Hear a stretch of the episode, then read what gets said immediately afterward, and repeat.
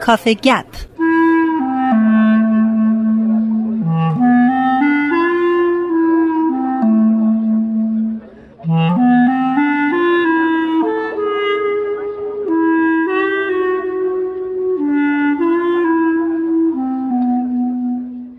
رامان شکیب عزیز خیلی خوشحالم بازم تو رو اینجا می‌بینم. منم خیلی خوشحالم می‌بینم در خدمت هستم. خب رامان ما همچنان داریم درباره سبک هندی صحبت می‌کنیم. امیدوارم این دفعه دفعه آخری باشه که این کار رو می‌کنیم.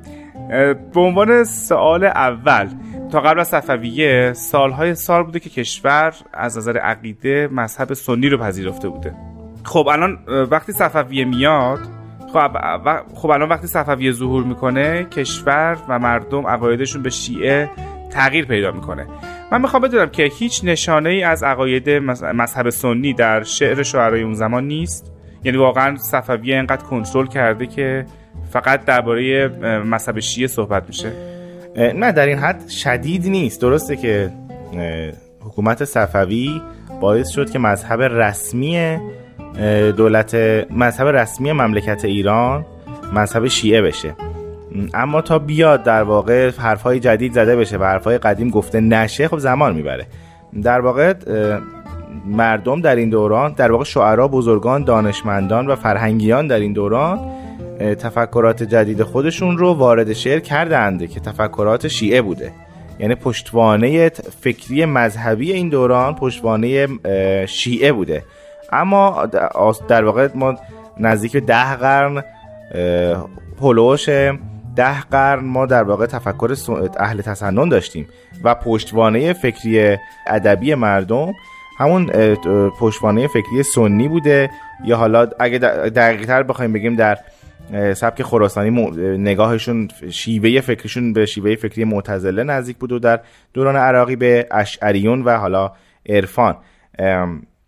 این در واقع شیوه های فکری است. اما مذهب رسمی این دوران در در طی این هولوش ده قرن اهل تسنن بودن. بنابراین هنوز آثار بزرگ سنی ها در این دوران وجود داره شهر میشه و بهش نگاه میشه. حکومت صفوی تلاش می‌کرد که مذهب شیعه رو رسمی کنه. بنابراین خیلی به شعرا و بزرگان توصیه می‌کرد که آثار خودشون رو در زل تعالیم و تفکرات شیعیان بنویسند و خلق کنند. خب ما یه سال حاشیه چی میشه که بعد از ده قرن که تفکر سنی بر کشور حاکمه یه مرتبه تفکر شیعه حاکم میشه یه مرتبه اوضاع برمیگرده.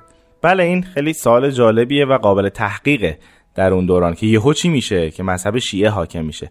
اگر به تحولات تاریخی اون دوره نگاه کنیم و به همسایگان شرقی، غربی، شمالی و جنوبی ایران یه نظری بیافکنیم می‌بینیم که حکومت عثمانی در اون دوران بسیار حکومت قدرتمندی بوده. در همون حوالی به تدریج ترکیه امروزی یا حالا روم شرقی قدیم به دست مسلمانان فتح میشه و مسلمانان مجدانه تلاش می‌کردن که به سمت غرب حرکت کنن و وارد اروپا بشن. و خیلی جالبه درست در همین دوره در همین دوره که حکومت قدرتمند عثمانی که مذهب سنی داشت و داشت وارد خاک اروپا می‌شد و شاید یک دوباره جنگ های صلیبی شکل می گرفت یهو همسایه قدرتمند دیگه ای در کنار خودش می‌بینه که درست خلاف خودشه و حکومت مذهبی شیعه است و شروع می‌کنن از لحاظ فکری با هم جنگیدن که در واقع این انرژی جنگ در هیته فکر به هیته مبارزات تن هم کشیده میشه. و در واقع حکومت و حکومت عثمانی و مسلمانان در اون دوران از فکر حمله, فکر حمله و گسترش دادن قلمرو خودشون به سمت غرب منصرف میشن. برای این جالبه این همزمانی این دو این قضیه خیلی جالبه که درست در زمان شیعه حاکم میشه که حکومت قدرتمند عثمانی قصد ورود به غرب رو داشت. به هر صورت در این دوران شیعیان در حکومت صفویه صاحب قدرت شدن که این قدرت در همه هیته های فرهنگی ایران راه خودش رو باز کرد. خب رامان ما هفته پیش درباره ویژگی های شعری سبک هندی صحبت کردیم. حالا برگردیم دوباره به همین جریان. بله. ازت می‌خوام که به ویژگی های دیگه سبک هندی باز اشاره بکنیم. بله. همونطور که انتظار میره باز در هیته زبان یک اتفاق دیگه ای رخ میده و اون ورود واژگان و لغات ترکی در این دوره هست. ما در چندین و چند دوره واژگان ترکی با حالا رگه های مختلف ترکان وارد زبان فارسیمون شد. در دوره حمله غزنویان دوره سلجوقیان دوره حمله مغولان و زبان که اینا رگه های مختلفی از ترکان هستند در حالا تفکر ادبیات فارسی. در این دوره هم حکومت صفویه چون ترک زبان بودند بنابراین انتظارش میره که بعضی واژگان ترکی هم وارد ادبیات فارسی و شعر فارسی بلخص بشه. این از این یکی دیگه از خصوصیات سبک هندیه که باز واژگان ترکی هم در اون دیده میشه. یکی دیگه از ویژگی های سبک هندی اینه که زبانی در واقع واقع گرا داره. همونطور که صحبت کردیم در, در سبک های قبل بسیار در سبک های قبل بسیار آسمانی صحبت می‌کردن بسیار عرفانی صحبت می‌شد. ممکن بود اصلا محسوس نباشه صحبت ها مزامین و تفکرات جدیدی که در سبک عراقی برای نمونه شرح داده میشه.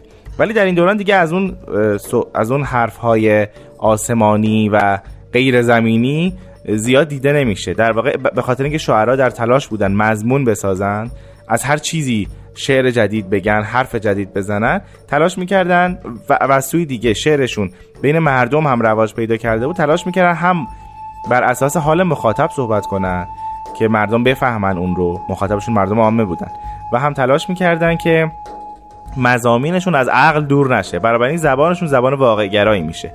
حالا اگر در حیطه فکری بخوایم وارد بشیم زبان در واقع چون تظاهر و نمایشی از فکر هست بنابراین میشه انتظار داشت که شعر اونها معنیگرا باشه. یعنی فقط در صورت و شکل نیست.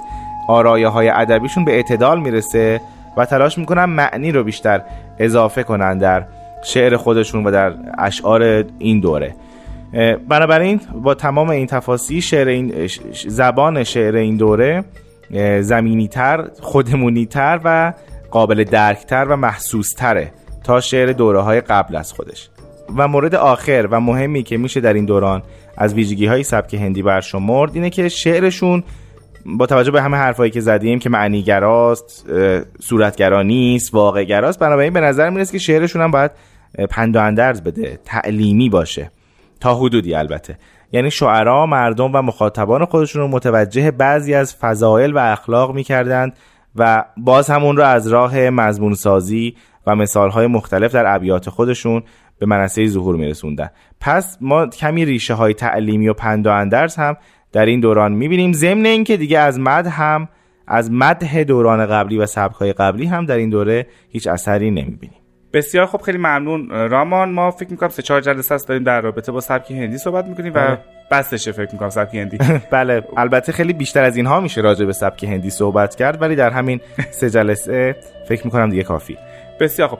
خب رامان بعد از فقط واسه اینکه کنجکاو بکنیم شنونده ها رو بعد از سبک هندی چه سبکی به وجود میاد؟ در واقع شعر دوره بازگشت هست. اسمش رو گذاشتن دوره بازگشت که شاعران و نویسندگان این دوره تابع قوانین تغییر سبک تابع قوانینی که پیش از این برای تغییر سبک صحبت کردیم نبودند و این سبک شاخصهای خاص خودش رو داره.